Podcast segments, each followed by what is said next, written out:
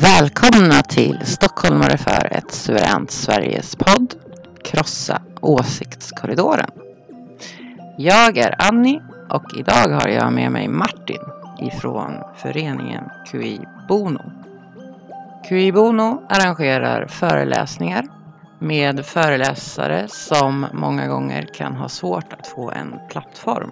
Detta på grund av vår ökända och trånga åsiktskorridor. QI har flera gånger nekats att hyra lokal och deras konton raderas från Youtube. Martin kommer berätta lite mer om det. Martin har även personliga erfarenheter av att bli uthängd i kvällspressen av våra kära åsiktspoliser. Men när man talar med honom verkar han inte ha påverkats särskilt mycket av saken. Utan verkar ta det med en klackspark. Vilket för övrigt är helt rätt inställning. Han kommer berätta om det också. Vi kommer fram till två klockrena slutsatser. Att man inte kan lita på medierna och att åsiktskorridoren måste krossas. Ett par av frågorna som Martin och jag lyfter skulle vi önska att även du som lyssnar funderar lite extra på. Kan man lita på vetenskapen? Har vi demokrati i Sverige? Och så den väldigt obehagliga frågan. Går vi mot 1984 på steroider? Ni behöver absolut inte hålla med mig eller Martin, tvärtom. Vi vill att ni ska nå era egna slutsatser. Det är just det som är själva poängen.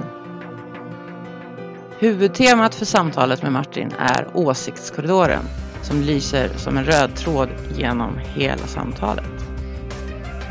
Vi kom även in på den gången då Stockholmare för ett suveränt Sverige arrangerade en manifestation mot HMF, åsiktsförtryck och censur. Jag tänker förstås på den gången då Per Sjögren skulle tala. Och den ena efter den andra av de andra talarna, inte alla dock, valde att hoppa av. Det är väldigt talande för Sverige. Så trång är åsiktskorridoren. Så stor är skräcken för guilt by association. Jag redogör lite kring hur jag tänkte då jag valde en Sjögren framför tre andra kunniga talare. Sjögren skulle tala om HMF. Mitt enda krav på honom, liksom på alla mina talare alltid, var att han skulle hålla sig till ämnet i sitt tal.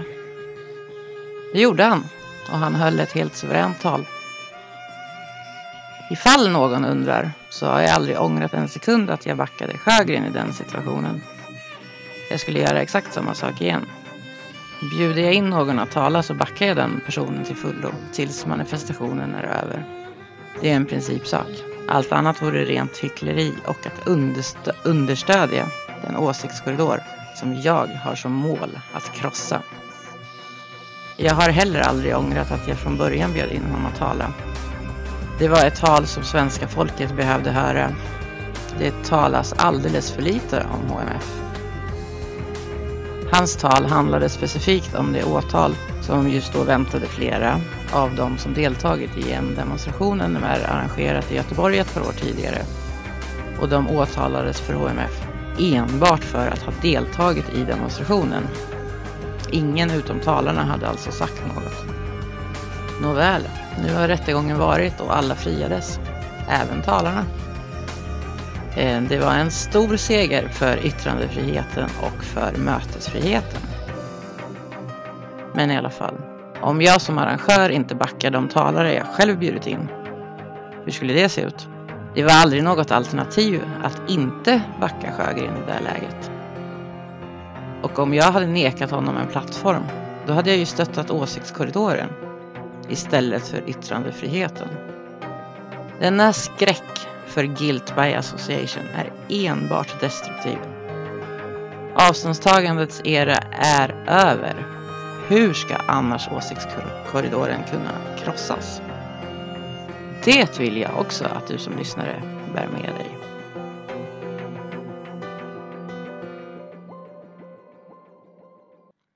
Martin är en mycket vettig man och det är ett nöje att ha honom som gäst i denna podd. Vi drar tillsammans vårt strå till stacken för att krossa åsiktskorridoren. Hos oss är ordet fritt.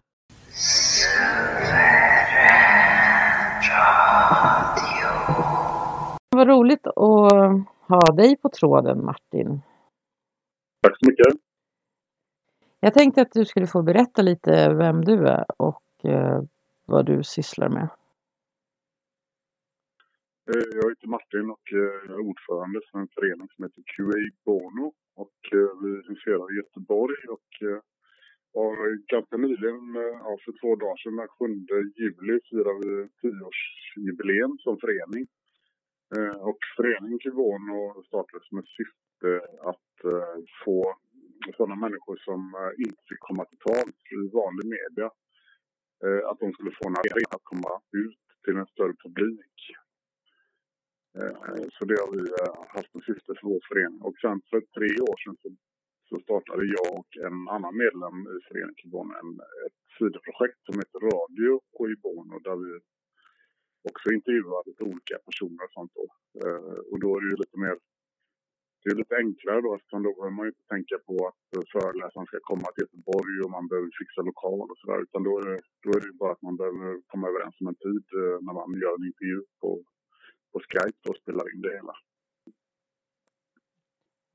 Olika föreläsare har det bland annat eh, Linda Karlström har vi haft några gånger hon, eh, hon är en, en mor som har fått ett vaccinskadat barn och efter hon fick eh, tog reda på lite mer hur, hur hennes barn hade blivit vaccinskadat så hon, ehm, eh, hon börjat eh, åka runt och föreläsa om eh, risker och skador med, med olika vacciner. Hon Reda på hur eh, Big Pharma jobbar eh, egentligen då att det handlar ju om att tjäna pengar och hålla människor lagom sjuka så att man kan tjäna pengar på det hela då. Så, men sen har vi, eh, vi massa olika föreläsningar i, inom olika områden. Så vi har haft, eh, kommer ihåg, Jan Tullberg har vi haft om, eh, om eh, invandring och mörkläggning.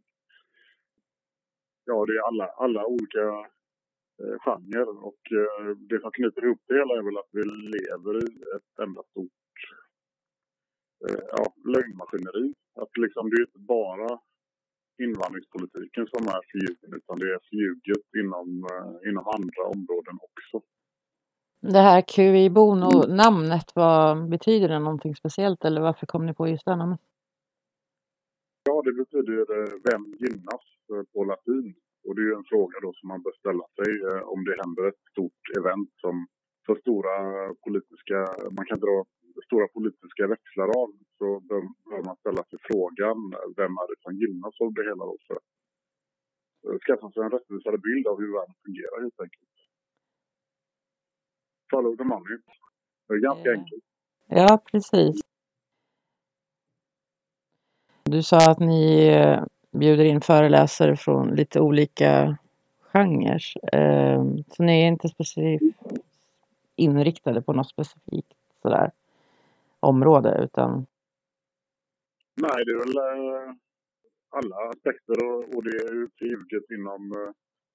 Ja, dels är det invandringspolitiken och, och mm, det är via den jag har kommit in i det här eh, föreningen Kibono. Att, eh, jag började engagera mig i Sverigedemokraterna år 2010 och, och såg det här med massinvandringen, att vi kunde inte sluta, sluta väl. Och, och sen så har jag även öppnat eh, min vy för att det kan vara förljuget inom an, andra områden, som till exempel läkemedelsindustrin eller det är ju en enda stor propagandaapparat som har eh, fostrat oss till att tro på lögner från eh, vår vagga. Eh, och de använder sig då av eh, hela utbildningsväsendet. De har, man har köpt forskningen. Alltså, många vill hänvisa till forskarargument för att få legitimitet för sina, sina argument. Att ja, forskarna säger si och forskarna säger så. Men det betyder ju egentligen ingenting för att forskningen, eh, det, det är ju inga sanningssökare som sitter och, och, och vill komma fram till någon slags sanning. Utan det finns ju alltid några som betalar de här forskarna. Eh, och, Mm. och de vill ju ha ett visst eh, resultat. Skulle du vilja påstå att vi har ett problem med en åsiktskorridor i Sverige? Ja, absolut. Alltså. Jag kan ju bara dra lite anekdoter från föreningen Kibono. Att, eh, vi kunde hålla öppna offentliga föredrag. Eh, var det fram till 2014, det var in, inför valet där, så skulle vi ha ett eh, föredrag med Karl-Olof Hansberg i, eh, i Stadsbiblioteket här i Göteborg. Och Stadsbiblioteket det är ju en, eh, det är finansierat via skattepengar så att det ska ju vara medborgarna, eh, ja, det ska vara alla medborgare till hands då att hyra. Eh, Men då ansåg de att det kunde bli, eh, det var några riskmoment inför det hela då så att vi blev avbokade eh, på den här föreläsningen då. Det skulle komma folk och störa det här evenemanget. Så att då för att skydda oss då som höll eh, föredraget Jaha, så att det var vänstern de var oroliga över? Ja, eh, det var väl lite så. Det, så det blev lite så här orwellistisk eh, eh, resonemang från deras sida då. Att de, eh, de vill skydda oss från, eh, från eh, repressalier från vänstern. Eller andra besökare då också kanske de tänkte att det kunde bli. Det är ju väldigt, väldigt tragiskt att det funkar så. Mm, precis. Och sen, eh, eh, det var ju 2014. Sen efter det så har vi ju haft en, en företrädare från vetenskap och folkbildning. eh, Och jag vet inte om, om era lyssnare känner till den här föreningen då, men det är ju alltså Expos eh, systerorganisation fast då inom eh, vetenskapliga området. Så det är alltså om, om forskare och sånt som har det som yrke faller lite utanför ramarna så är det den här föreningens uppgift att se till att de blir av med sitt jobb och så vidare. Då. Så att, eh, och- då skrev han då eh, en eh, artikel som publicerades sen i tidningen Expo. Det var tre, tre helsidor där. Eh, och då började det, eh, ja, då blev det fortare dels från en lokal som vi hade hyrt under en längre tid som hette TR-huset. Eh, det är en central, ganska bra lokal här i Göteborg. Och kort därefter så var det Nordengården som tillhör IOGT NTO-rörelsen, alltså den här nykterhetsrörelsen. Vi var de utstöttas gäng och att vi hade så här obskyra föreläsare och vi var foliehattar och ja, det var han hade ju eh, fått reda på vilka, vilka, vilka det var som hade kommit på våra föreläsare. skrev han ju liksom att det var olika från nationella kretsar då. Som att vi skulle eh, ha någon slags åsiktsregister på vilka som kommer på våra föredrag då och slänga ut honom. Men det är liksom eh, det är inget som vi ägnar oss åt utan alla är välkomna på våra föreläsningar så länge de, eh, de sköter sig. Men jag har lite svårt att förstå ändå vad, de, vad det är de störde sig på. Ja, men det, deras uppgift är ju att försöka eh, sätta käppar i hjulet på, för eh, en förening som, som oss då, så att vi inte ska kunna, eh, kunna nå ut med vårt budskap. För de, de är ju i princip köpta av eh, Big Pharma och, och det här stora, stora företag. Så att de, de går ju bara, eh, de hävdar ju bara att man ska lita på vetenskapen hela tiden att uh, titta på vad vetenskapen säger. Men vetenskapen blir ju ett enda stort, uh, det är ett enda stort styrmedel i dag, dagens samhälle. Man kan, uh, det, det är som dagens religion. Att hänvisar man till att vetenskapsmän säger si eller så, så kan man ja, få det att sjunka in i människors sinne att det här, det här måste vara sant helt enkelt. Mm. Jo. Mm. Så innan 2014 hade ni inga större problem. När skapades ni 2010? Ja, föreningen skapades 2010 då. Så då, då kunde vi ha föreläsningar i, i eh, Folkets hus på Järntorget, alltså typ arbetarrörelsens eh, lokaler och sånt. Men eh, nu senast då så, så är det ju stört omöjligt. Så att nu får det bli så här underjordiska föreläsningar där man skickar ut på mejllista om samlingsplatser och så här. Så då blir det ju mer, det blir mer eh, problematiskt att ordna föreläsningar då. Så man behöver ju, mm. folk kan ju inte komma sent och så vidare. Då. Att det, sen behöver man ha folk som står vid en samlingsplats och hänvisar folk vidare och så vidare. Så och sen kan det ju vara svårt för sådana som kanske är lite nyfikna på ämnet att oj, vad, vad är det här för förening som måste ha en samlingsplats för sina företag? Man, eh, för man vill ju gärna nå, nå ut till sådana eh, som kanske lever i den i tron att, att vi lever i det perfekta samhället och allting är jättebra. Eh, det är egentligen sådana man hade velat locka till sig men eh, vi kan ju se att det är ganska, i stort sett samma, samma människor som kommer på våra föreläsningar hela tiden. Mm. Det är där de har lyckats med att göra så att ni inte når ut så mycket till nya. Brukar ni ha fullt på föreläsningarna? Är det många som kommer? Ja, det, det beror ju på vilken sorts föreläsare det är, om det, om det är ett känt namn sen innan. Men eh, mm. Linda Karlström var väl den som har dragit flest. De är ungefär 150 kanske. Vart håller ni till nu då? Vad är det för lokal som gäller?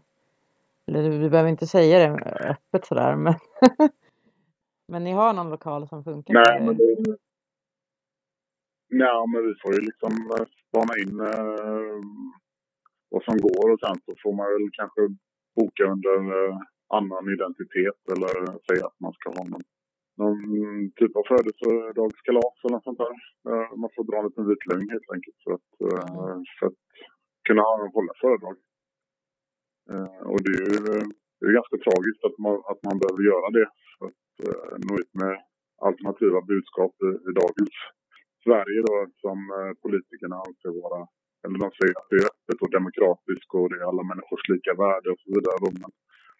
Men, men när det väl kommer till kritan så, så inser man att det, det finns inga alla människors lika värde.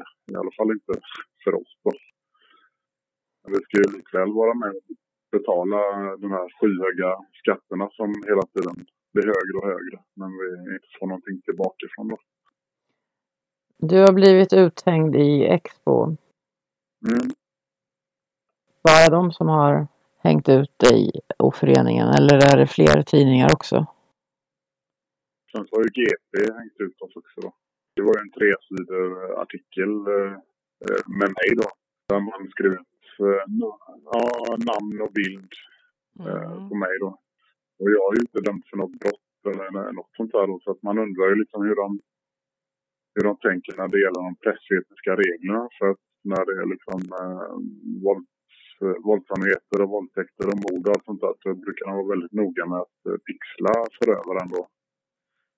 Vad skrev de om dig då? Jag har ju deltagit på lite olika nationella demonstrationer då. Eh, Och då ville de hitta kopplingar mellan eh, ja, konspirationstroende då, eller sådana som är vaccinkritiker och eh, nazister, eller vad de vill kalla det då. Var du på den här demonstrationen NMR hade i Göteborg 2017 eller? Jo, precis. Liksom, eh, eftersom man kommit fram till att media ljuger så himla mycket så vill man ju faktiskt se hur det går till eh, från första paket med egna ögon. Nu är man ju ganska luttrad efter några år och har liksom sett allt det här. Men jag kan ju tänka mig att, att de som bara tittar på tv och får den vinklade bilden av hur saker och ting går till. De, de lever i en annan verklighet än, än de som faktiskt eh, har varit på de här tillställningarna. Då. Och det var det som eh, de använde som eh, argument senast då när vi, vi skulle göra föredrag med Linda Karlström här i, i våras. Och så blev lokalen avbokad med hänvisning till kopplingar till nazism. Men sen så kunde vi ju inte ha föredraget, i alla fall då vi hittade en ny lokal. Men, eh, men Linda kunde inte ta sig hit då för att eh, det blev så här restriktioner för resande med eh, det här corona. Ja, hon bor i Finland eller? Hon bor i Finland. Vi fick ju ganska mycket uppmärksamhet. Det är helt obetalbar reklam i alla fall. Det är massor med folk som ja. läser det. Alltså många och de flesta kanske tycker vad är det där för idioter liksom. Men eh, det måste ju också vara jättemånga som blir intresserade och nyfikna. Det- Deras syfte är väl att skrämmas och liksom statuera exempel vad som händer med människor som, ja, som sticker ut lite grann eh, och försöker göra så att andra inte vågar göra det hela då. Du har aldrig varit misstänkt för något brott? Så här påhittat brott som typ, jag vet inte, HMF eller sån här ordningsregler eller något sånt löjligt de kommer med ibland. Nej, Det är bara dina Nej. åsikter som är fel på alltså. Ingenting du har gjort. ja, eller vad, vad de tillskriver mig som åsikter. För att, eh, bara för att man går en, eh, ett demonstrationståg så behöver det inte betyda att man eh, tycker exakt lika som man, man kan vara där av många olika orsaker. Också. Absolut, man kan vara där av ren nyfikenhet eller för att... Ja, eller sätta den parollen som demonstrationen går under. Media jobbar så att de vill ju eh, skapa stämplar som de kan stämpla på eh, människor till höger och vänster så att eh, folk inte ska vilja ta del av vad de har att säga. Och det, det är till exempel så då källkritiken fungerar i skolan. Att man får ju lära sig då att statlig media och eh, myndigheter och kvällstidningar och sånt är legitima källor. Och, och säger tillräckligt många legitima källor samma sak så betyder det att det är det med allra största sannolikhet sant. Och är det någon liten obskyr Youtube-fenomen som säger någonting så eh, då ska man eh, verkligen inte lyssna på vad den här personen har att säga. Så, eh, eh så det är den här typen mentaliteten som jag tror att människor måste komma bort ifrån. Alltså den typen av, av källkritik som lärs ut eh, i skolor eh, och av, eh, av media. Då. Den där demonstrationen handlade väl lite grann om att eh, just om media, att de var åsiktspoliser och förbrytare och Om jag minns rätt var det revoltera mot förbrytarna. Nu blir det en musikpaus. Vi ska få lyssna på en blueslåt som heter Hand Jive. Men häng kvar därför att efter pausen kommer Martin berätta om sina erfarenheter av uthängningar i MSM. Och vi kommer också ta upp censuren i sociala medier som för övrigt är en styggelse. Well,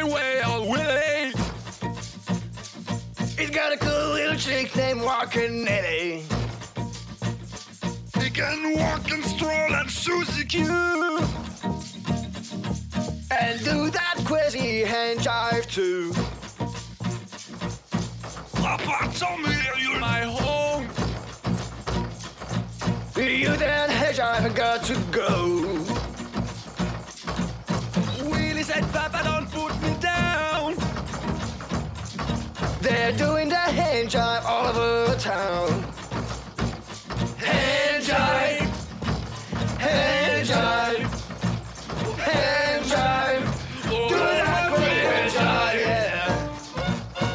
Mama, look at John John. He's doing that hand jive with Sister Flo. Grandma and baby sister and dime. Said do jive one more time.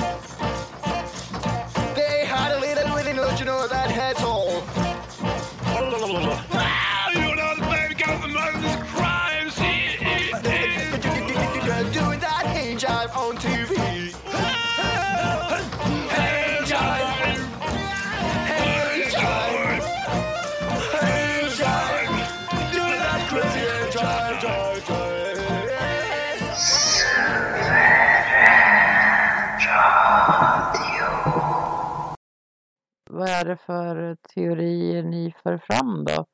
Med er förening som då Expo vill stoppa er från att föra fram? Eh, vaccin eh, motstånd fattar jag det som, bland annat. bland annat. Sen så i radion så har vi eh, gått lite mera eh, fullt ut då med det här eh, med, med mediakritiken. Att, eh, att media kan ju faktiskt skapa eh, nyheter, alltså som en Hollywoodfilm. Eh, och eh, i radion så går vi igenom bland annat då eh, 9-11. Hur, hur det med största sannolikhet har skapats då i förväg. För de har ju tillgång till den tekniken eh, i Hollywood eh, idag och skapa eh, material som ser väldigt realistiskt ut och sända det på tv som eh, nyheter.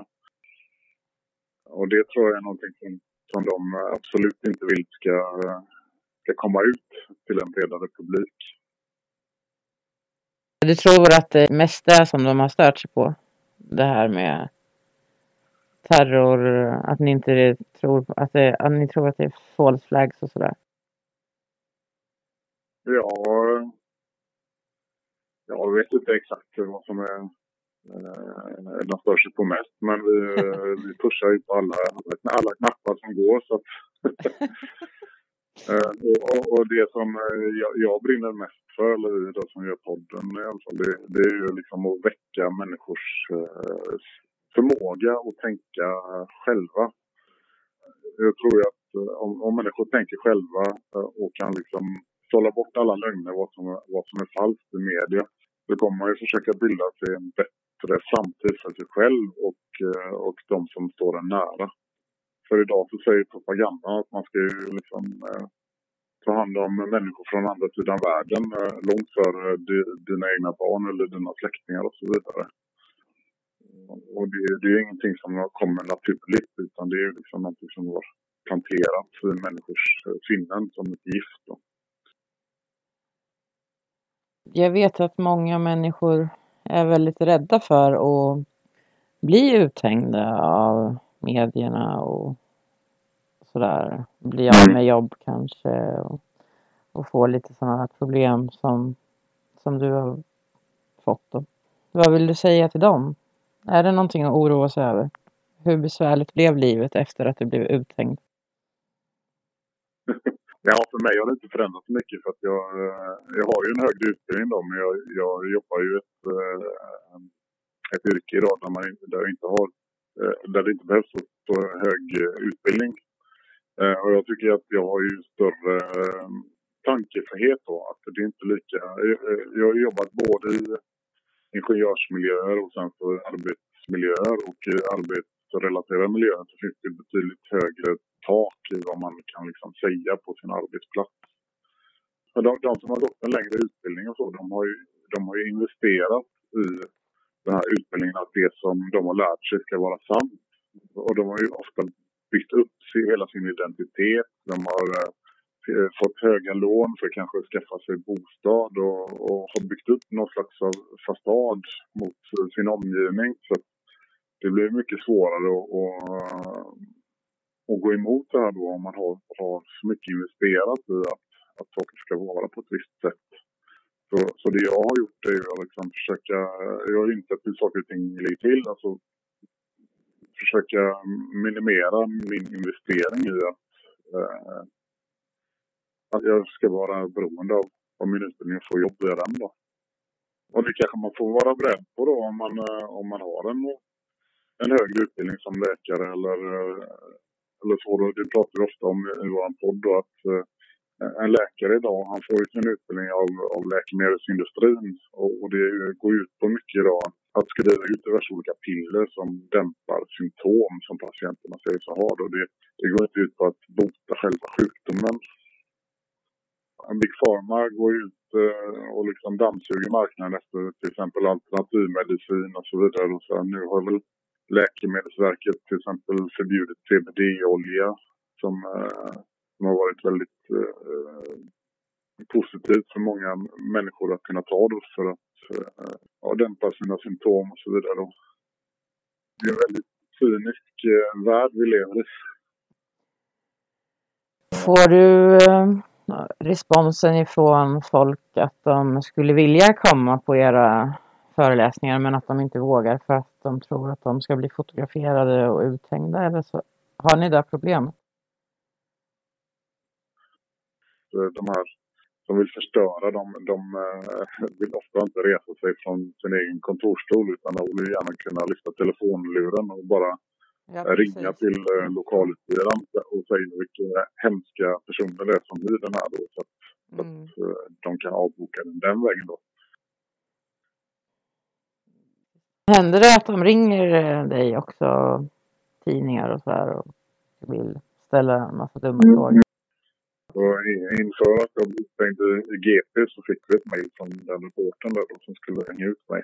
Mm. De uh, gav mig möjligheten att svara på lite frågor då. Hon ville gärna träffas personligen då. Men, när jag skrev att av erfarenhet så vet jag att om man sitter i en jättelång intervju med en sån där PK-reporter så kommer ju hon uh, klippa saker ur sitt sammanhang och, och, och vrida det till oigenkännlighet. Så jag bad henne skicka sina frågor och så svara kort och koncist att hon inte kunde eh, kunde vrida det på något sätt och, hon publicerade faktiskt det. Så att, eh, det var någon som hade tagit reda på min adress och skickade hem ett kuvert med 500 kronor och skrev eh, klockrena svar i artikeln i GP. Så det, det värmde i alla fall. Hur går det för er eh, på sociala medier? Får ni vara kvar eller jag vet att det kan vara lite svårt? Det var väl eh, förra sommaren så blev vi av med vårt eh, Youtube-konto. Eh, och sen startade vi två separata konton. Ett för våran föredrag och ett för våran, eh, våra radioprogram. Då. Eh, och sen så blev vi av med radio, radiokanalen. Har vi blivit av med. Men eh, där vi har eh, våra föredrag, den har fått vara kvar men då har vi ändå varit lite PK där och inte lagt upp de, eh, de som vi tror att Youtube kan ha, ha synpunkter på, att de är grupper där. Vi har lagt upp alla på, på Brighton och BitChute istället och mm. hänvisat till dem då från, från Youtube. Så att vi försöker gå, gå den vägen då. Så där gör jag också faktiskt. Det finns inte många tal längre alls uppladdade på Youtube-kanalen. Ett mm. par bara, men inte alls många. De flesta hamnar på Bitchute eller Brighton. Och Det är jättesynd för att man når ju inte ut alls på samma sätt. Det är ju Youtube som gäller liksom. Men man vet ju att man kommer bli Mm. av med kontot. Och då, finns man, då syns man inte alls istället. Så det måste ju bli själv, självcensur liksom. Ja, precis. det- det, det, exakt som du säger så, så självcensurerar ju folk sig, sig själva istället för att få vara kvar på Youtube. Mm. Eh, men, men de kanske biter sig själva i svansen nu för att nu börjar det kanske sådana som är lite mainstream och trott att allting är sockerfett och, och eh, vi lever i en jättefin demokrati och sånt. Att, att man börjar liksom dra åt öronen lite för all den här censuren då. Eh, för det är ju till exempel när man är inne på Facebook nu så är det ju att de, de tar på sig rollen att, eh, att faktagranska eh, nyheter så att man får ett filter då att det här är klassat som fake news av en oberoende faktagranskare från Facebook. Men det är, det är då, man, man undrar ju hur, hur tänker så här normies? Är, är det här normalt? Vill, vill Facebook eh, mitt bästa och, och bara att jag ska få riktiga nyheter här? Man tycker jag ju har att man liksom ska svårt kunna få bestämma själv vad man vill läsa. Liksom. Ja, ja, Men, de, exakt. ja, Men, men eh, vi är inte betrodda till det. Nej. Men eh, har ni, ni har Facebook-konto eller? Ja, ja, än så länge så har vi kvar vårt eh, Facebook-konto. Så det, det är bara att söka på föreningen Quibono på Facebook. Så där Mm. brukar vi lägga upp eh, föredrag och lite event och så. Eh, men om man vill ha vara säker på att få utskick om kommande föreläsningar sånt får man ju lägga sig till sig på vår mailinglista som man hittar på vår hemsida då, föreningen quibono.se. Den har vi hand om själva då, så då är vi inte beroende av att socialt medium ska fungera för att kunna skicka ut. eh, Men det är bara Youtube som ni har haft problem med på så vis hittills? Ja, Youtube och så hyra lokaler då. Men det här är ju, skulle jag vilja påstå, ett demokratiproblem. Att eh, man att tystas eller mörkas ner, att ni inte får nå ut och inte vi heller. Alltså, de gör det ju så svårt som möjligt för, alla oss som, som inte håller med makten liksom, på ena eller andra sättet. Mm. Jo, precis. Men sen har ju jag ju kommit till den funderingen om, om demokrati inte är någonting som makthavarna har implementerat från början. Eh, och ifall eh, det skulle spelat någon roll om vad vi hade röstat på så hade de aldrig tillåtit oss att rösta i alla fall. Så det är väl eh, att, att hålla oss på mattan. Jag har ju börjat kommit in lite på sådana tankar. Det är ju svårt att inte fundera lite i de banorna när de liksom, det spelar absolut ingen roll vad vi röstar på för vi får samma skitregering i alla fall. Ja, det, var- det, till exempel eh, Sverigedemokraterna då när de blir nu är inga, jag är inget stort fan av dem då, men när, när de får upp 25 procent så ska alla de andra partierna gå tillsammans i någon ohelig allians för att stänga dem ute bara då. Eh, Och, och vad är det för typ av demokrati då? Precis, det är motsatsen till demokrati skulle man ju kunna tycka. Ja, Det är nästan en helt egen podd. ja, men men de, de eh, biter sig fast vid makten, eh, Socialdemokraterna. Det är patetiskt att se. De eh, svansar för Miljöpartiet fast de egentligen säkert inte alls håller med dem. Men de lyder dem i alla fall. Mm. Bara för att få sitta kvar. mm. Och likaså Ja. att de tog stöd ifrån Centerpartiet. Och, ja. Centerpartiet är lika Mm. skadliga som Miljöpartiet enligt mig. ja. Men egentligen i de viktiga frågorna så tycker ju alla partierna samma sak. Och, och nu eh, vill ju inte ens Sverigedemokraterna gå ut ur EU till exempel. Det är inget parti som vill, det är inget parti som vill göra en stor eh, reformering i bankfrågan. Alltså typ eh, vi har fractional reserve banking och bankerna skapar pengar i tomma intet. Hade något parti tagit upp det på sin agenda så hade ju de, eh, de hade ju inte fått vara med och spela med de andra grabbarna då. man har ju sett så här olika, under min lista, har ju sett olika partier komma in i riksdagen. Till exempel Miljöpartiet, eh, Kristdemokraterna och Sverigedemokraterna. Och jag tror väl att alla från början då, alltså innan de kom in i riksdagen, så är de ju genuint skapade av gräsrötter som faktiskt har velat och de har sett ett problem som de har velat ha en, en förändring på. Under resans gång, alltså till riksdagen, när man kommer in i de här institutionerna där, där det finns pengar att tjäna för sådana som eh, vill göra karriär, då, då korrumperar det de här rörelserna. Eh, så idag är liksom både Sverigedemokraterna och Kristdemokraterna och de är liksom de är förvandlade till oigenkännlighet gentemot vad de skapades till från första början då. Ja, ja, precis. Sen är det väl inte bara alltså, att de blir korrumperade på grund av att det blir lätt förtjänta pengar.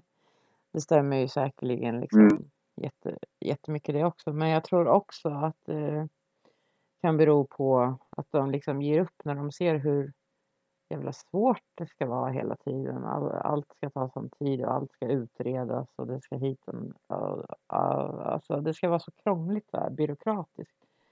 Från innan de kommer Mm. in i riksdagen så är de så här entusiastiska och engagerade och tror att det är liksom bara att prata ihop sig och övertyga de andra. Sen löser man problemet och sen kommer de in i, i riksdagen och ser Mm. att det är värsta byråkratiska krånglet bara och ingenting händer. Jag tror att folk Mm. blir liksom helt så avtrubbade då. Och sen börjar de istället tjäna en massa pengar och bara, jaha men okej då. Låt, låt vara. Mm. Jag tror att det är en kombination av de två sakerna. Mm. Ja, det kan det säkert vara. Vi behöver få upp ögonen för eh, vidden av lögnen. Att det är först då vi kan forma ett, ett motstånd som eh, kan eh, slå fienden där det gör som ondast. Just nu så tror jag att även så många sådana som är, eller kallar sig själva för vakna, fortfarande har några steg till att ta på den här stegen. Eh, och det är ju som eh, eh Sun Tzu, det är det som våra fiender håller på med. Det är ju att lägga ut rökridåer så att vi ska agera på deras propaganda som att det vore verklighet. Kommer vi väl bort ifrån det stadiet och kan agera på, eh, på verkligheten istället, då tror jag vi har mycket större chans att ställa saker och ting till rätta igen.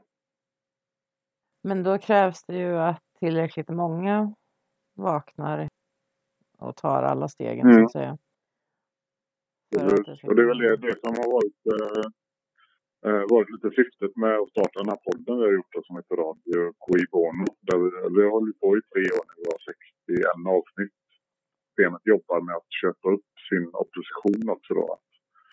Eh, många av de här framträdande eh, truthers, eh, de är egentligen betalda av systemet. Det måste man ju förstå.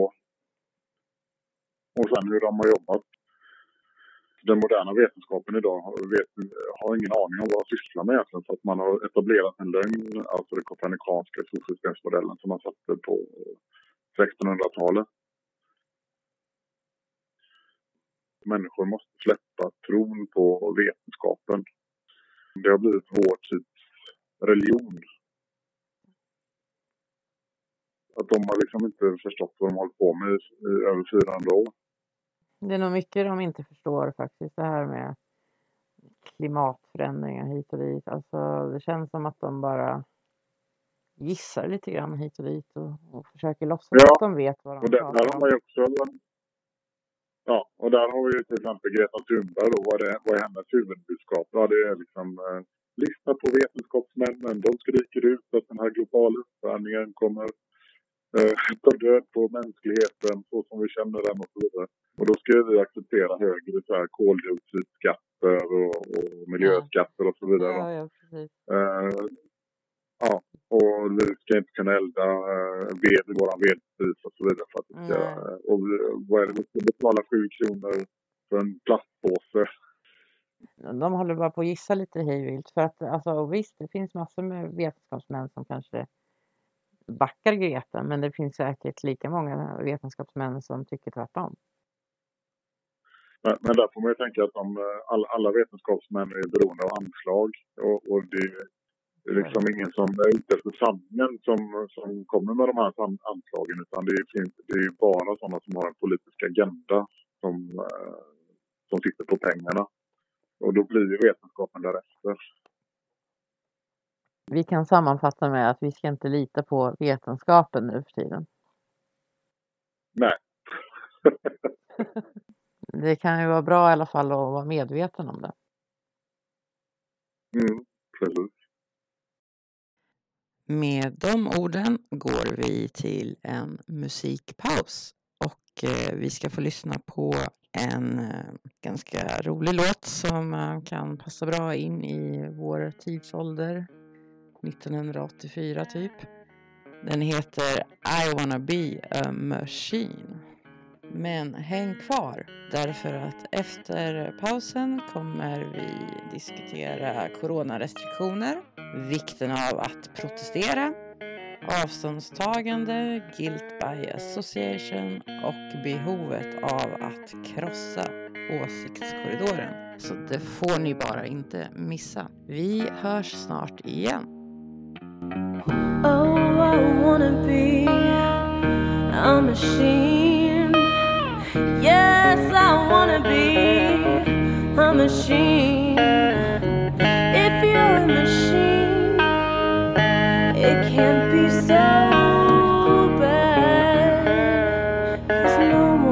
built you to be sad And in my cold still heart I know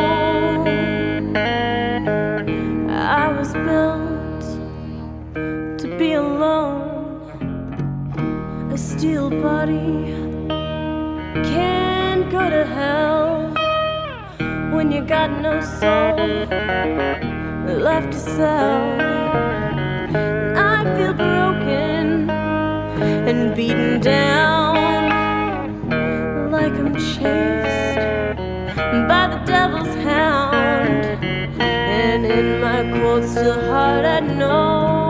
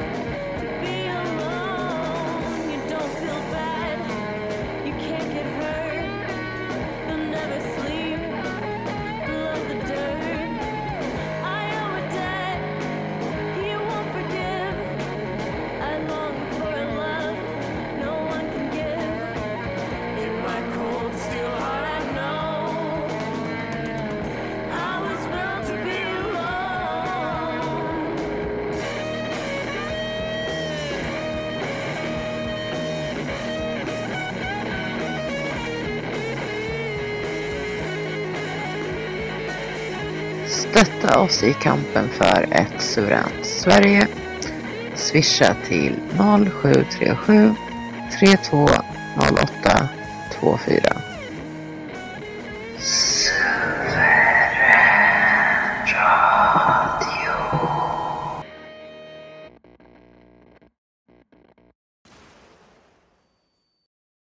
Och vi ska Mm. inte lita på media heller. Nej. Nej, det, vi får använda vårt eget sunda förnuft eh, och förmåga till kritiskt tänkande. Och så, eh, eh för den här propagandan fungerar ju ofta så att det, att det är mycket motstridiga uppgifter som, eh, som kommer ut. Då. Och jag kan ju dra till exempel med corona nu så eh, ena stunden så säger man att har du haft corona så är det inte säkert att du blir immun i, i framtiden då. Och sen säger man att Åh, nu kommer snart det här vaccinet och det ska rädda oss från corona då. Men hur fungerar ett vaccin? Ja, men det, då säger man ju att man inympar lite grann av den här själva sjukdomen som gör att, att immunförsvaret får öva på den då så att du blir immun på grund av det. Mm. Men, men om du då inte ens kan bli är helt immun mot, eh, från att ha haft sjukdomen alls då så, så, så försvinner själva idén med vaccinet. Då. Men de vet ju ingenting egentligen. De sitter ju bara och gissar. Alla. Ja, Alla, alla gnäller ju här på eh, Löfven, men just i det här fallet tycker jag att han har varit mindre dålig än vad han brukar vara, måste jag säga. mm, ja, vi har varit lite, lite lyckligt lottade i Sverige som inte har behövt sitta i husarrest och så vidare. Ja, verkligen alltså. Jag skulle bli, jag, jag skulle bli helt galen. Det är inlåst. Ja, Och till vilken Jo. nytta? Ingen nytta alls. Alltså det nyttigaste man kan göra för att hålla sig frisk det är ju att vara ute i solen och friska luften. Liksom. Röra på sig. Ja. Gå i jo men det, skogen. det, det man vet. Eh, Och, och jag tror att de... Alltså det är ju Ja. sunt förnuft. Det har alltid varit så. Mm. Det, har folk känt till i tusentals år. Säkerligen. Alltså, du vet, ännu, ännu längre förmodligen. Att eh, frisk luft och sol är nyttigt liksom. Och sitta inlåst. Ja, förr i tiden så satt de väl inte inlåsta överhuvudtaget. Men att, men att sitta inlåst Mm. fattar ju vem som helst att det är det onyttigaste man kan göra. Ja, vi, vi har varit lyckligt lottade. Jag hoppas att det håller i sig så att den- han inte ändrar strategi helt plötsligt.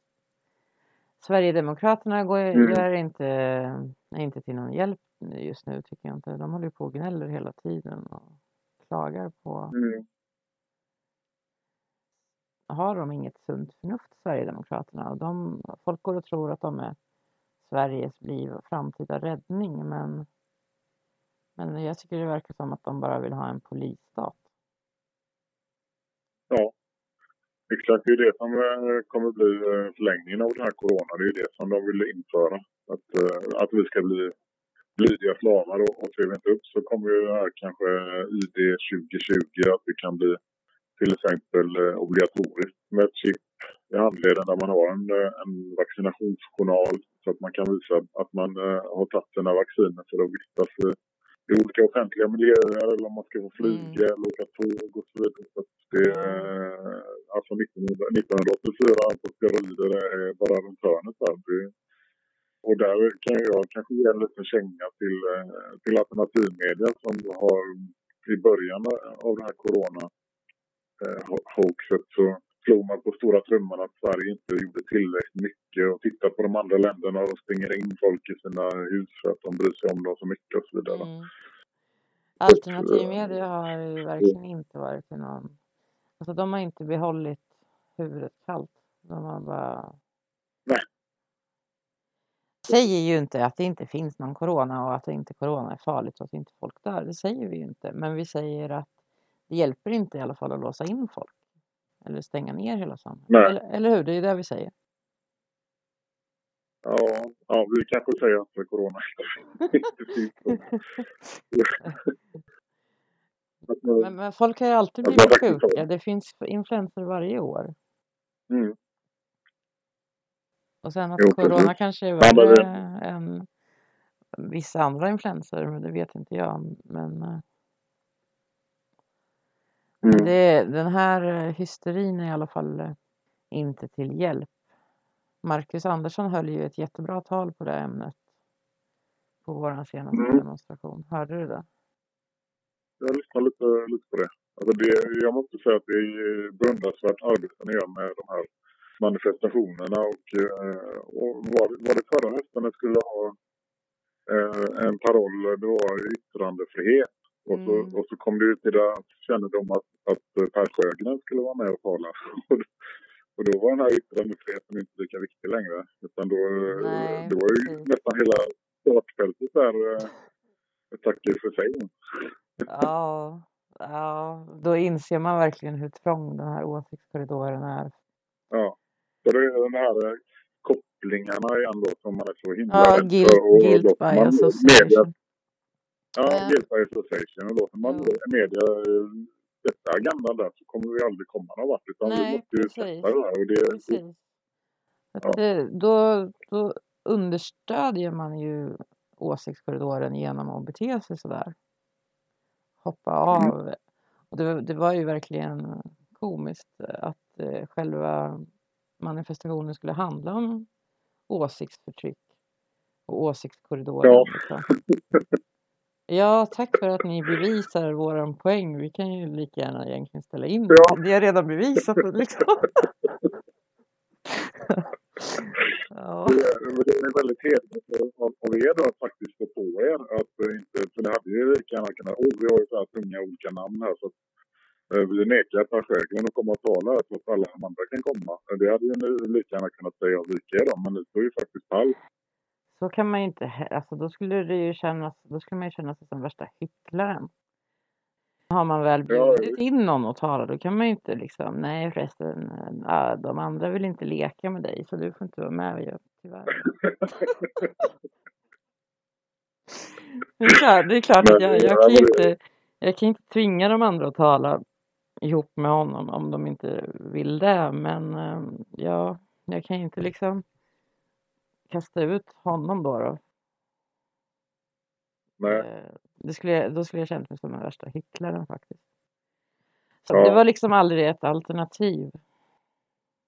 Nej. Det skulle inte ha känts bra alltså. Då hade jag lika gärna kunnat lägga ner för gott efter om jag hade vikt ner mig där. Faktiskt. Det var liksom en vägdelare där. Alltså hade, hade jag släppt honom där och behållit Mm. de andra. Alltså, då är, då är ju jag som står för en åsiktskorridor. Då kan man ju lika gärna lägga ner. Mm. Varför ska- jag protestera mot mig själv? Eller liksom? ja men det är bra, du förstod precis vad jag menade där. Det är tydligt att inte det alla har gjort det. Tänk ett avtryck, några få människor som går ihop och säger att nu jävlar ska vi se till att, att få någonting uträttat här. Eh, eh, Hur Mm, mycket ja. de kan få, Man, få absolut. egentligen. Att Ja. ni, ni är väldigt få och vi är väldigt få. Att bara man är några stycken som är likasinnade så kan man dra ihop och, och skaka systemet till dess grundvalar egentligen.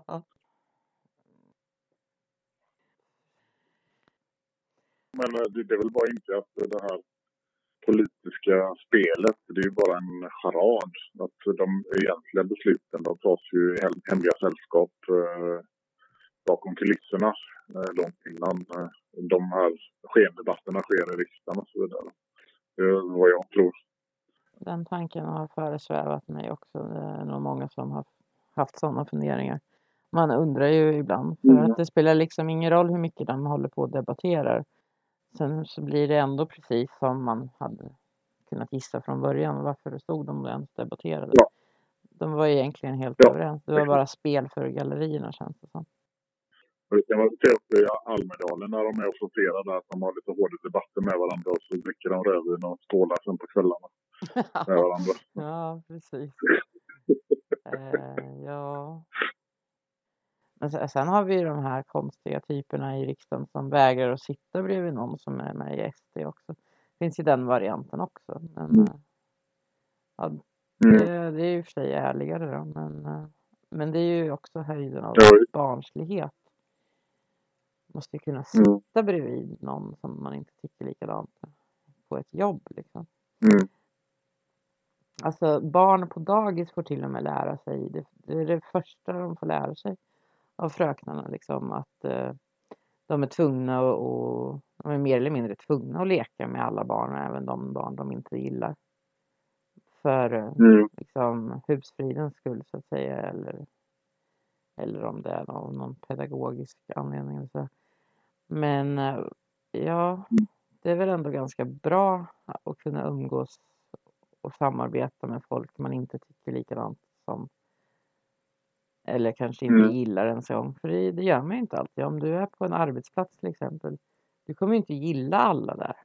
Men du måste ju ändå kunna samarbeta med dem. Ja, visst. Så det är ju Mm. det är det som är så sjukt, för det är inte bara åsiktskorridoren från ovan, utan det är ju också det här avståndstagandet. Eh, att folk är livrädda för guilt by association och de tar hellre avstånd i förväg och håller på. Mm. Det gynnar ju bara makten. Mm. Vi Mm. behöver mindre avståndstagande i alla fall och en eh, krossad åsiktskorridor. Mm. Kan man lugnt säga. Man Men lugnt hur, har du tänkt med, med tillställningar i framtiden då, med de här olika restriktionerna? Eller, Ni hade väl i alla fall en tillställning nu trots eh, corona? Ja, det var ju jättebesvärligt för att eh, vi vågade inte riktigt gå ut med, eller vi gick inte ut med någon PR i förväg överhuvudtaget utan det var bara Nej. för inbjudna så att säga, de vi hade på mejllistan som bor i Stockholm Mm. som kunde Mm. lätt ta sig dit. För om vi var oroliga att liksom vänstern skulle få reda på det och komma dit. Polisen var tvungen att avbryta demonstrationen då liksom för att vi var för många. Och, hade vi blivit för många utan vänster, alltså om det hade kommit flera hundra eller ett par hundra, det är ju 50 som gäller. Mm. Men hade det kommit 200 Mm. då, då hade de ju kunnat ta det som en förevändning för att bryta upp. Och vi tyckte att de där talen Ja. måste, måste sägas liksom, så folk får kolla på dem i efterhand och bli förvånade. Jaha, det jag visste inte Mm. om det. Folk har ju inte alltid koll i förväg ändå. Det är ju inte som att det står i tidningen att det, folk får Mm. veta. Men det är lite samma tanke Nej. som eh, ni har då nu för tiden med era föreläsningar. Att det går efter en mejllista. Ja. Så, att, eh, alltså, Mm. så, så länge corona härjar, eller rätt sagt eh, restriktionerna härjar, Mm. så kanske det får bli så nästa gång också. Men vi kommer ju fortsätta i Mm. alla fall. Alltså det är ju huvudsaken att det blir någonting gjort. Bara, man kan inte bara stanna hemma för att de har bestämt att det ska vara restriktioner. Liksom. Nej, någonstans måste man ju eh, ta striden helt enkelt. Att, eh, är ju så på myndigheten att nu får ni bara vara hemma och, och gå till jobbet och handla i princip. Mm, Ja. Kan man lyda det då? Eller det, det måste ju komma någon gräns när man säger att nog är nog. Eh, För annars kommer det ju bara vara... eh, Nu över sommaren så kommer det ju inte att att bli några fler manifestationer men till hösten i augusti hoppas jag att det ska bli det igen. Mm. Vi får se om de har släppt corona restriktionerna till dess då. Men det är väl kanske inte säkert. Eller vad tror du?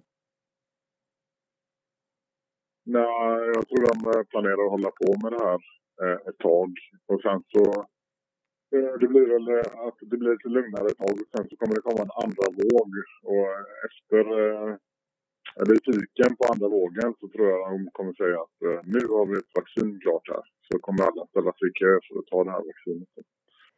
Jag tycker inget, inget jag tar det där vaccinet. För att det, det är precis bara fullproppat med olika gifter och det finns inte verifierat att, att det skulle ha någon sån här skyddande effekt som eh, vetenskapsmännen påstår att det har. Så eh, det, det enda är att eh, man spelar lite rysk roulette med, eh, med sig själv eller den som injicerat med det här vaccinet.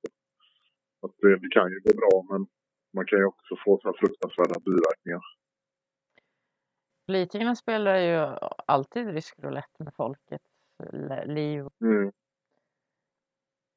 Ja. Eh, Jag tror de flesta eh, politiker är nyttiga idioter till, eh, till stor del. Sen finns det sådana som medvetet vet vad de håller på med. Men har liksom funnit sig i sin lott. Och att, man kanske gått in i politiken med sunda intentioner och så, så. Och så upptäcker man efter ett tag att när man har investerat så pass mycket av sin tid och energi så här, och nu eh, har jag den här positionen eh, inom räckhåll och så när man fått det och så, så får man reda på att eh, det kanske inte var riktigt var så som man hade tänkt sig. Att ja, men då är man ju ändå där. Man har ju fått eh, en, lön- får en lön och så vidare. Då är det kanske lika bra att köra vidare bara. För att de, de inser att den här maktstrukturen som de eh, ser eh, torna upp sig, eh, den är ingenting man utmanar själv utan då blir man ju krossad som en liten lus bara. Ja, precis. Man måste ju stå alla tillsammans om, om folk försöker Mm. gå emot det där en och en. Då blir de ju krossade Ja. som små. Ja. Men det Mm. var jätteroligt att prata med dig. Ja, detsamma. Vi får höras igen får vi göra tycker jag. Absolut. Vi håller kontakten gör vi. Absolut. Ja, Ja. men det låter bra. Vi hörs gör vi. Det gör vi. Kämpa på. Ja, detsamma. Följ oss gärna på sociala medier och eh, håll koll på vår hemsida för aktuella uppdateringar. Och eh, glöm inte att stötta oss i kampen för ett suveränt Sverige. Swisha till 0737 3208 24. På återhörande.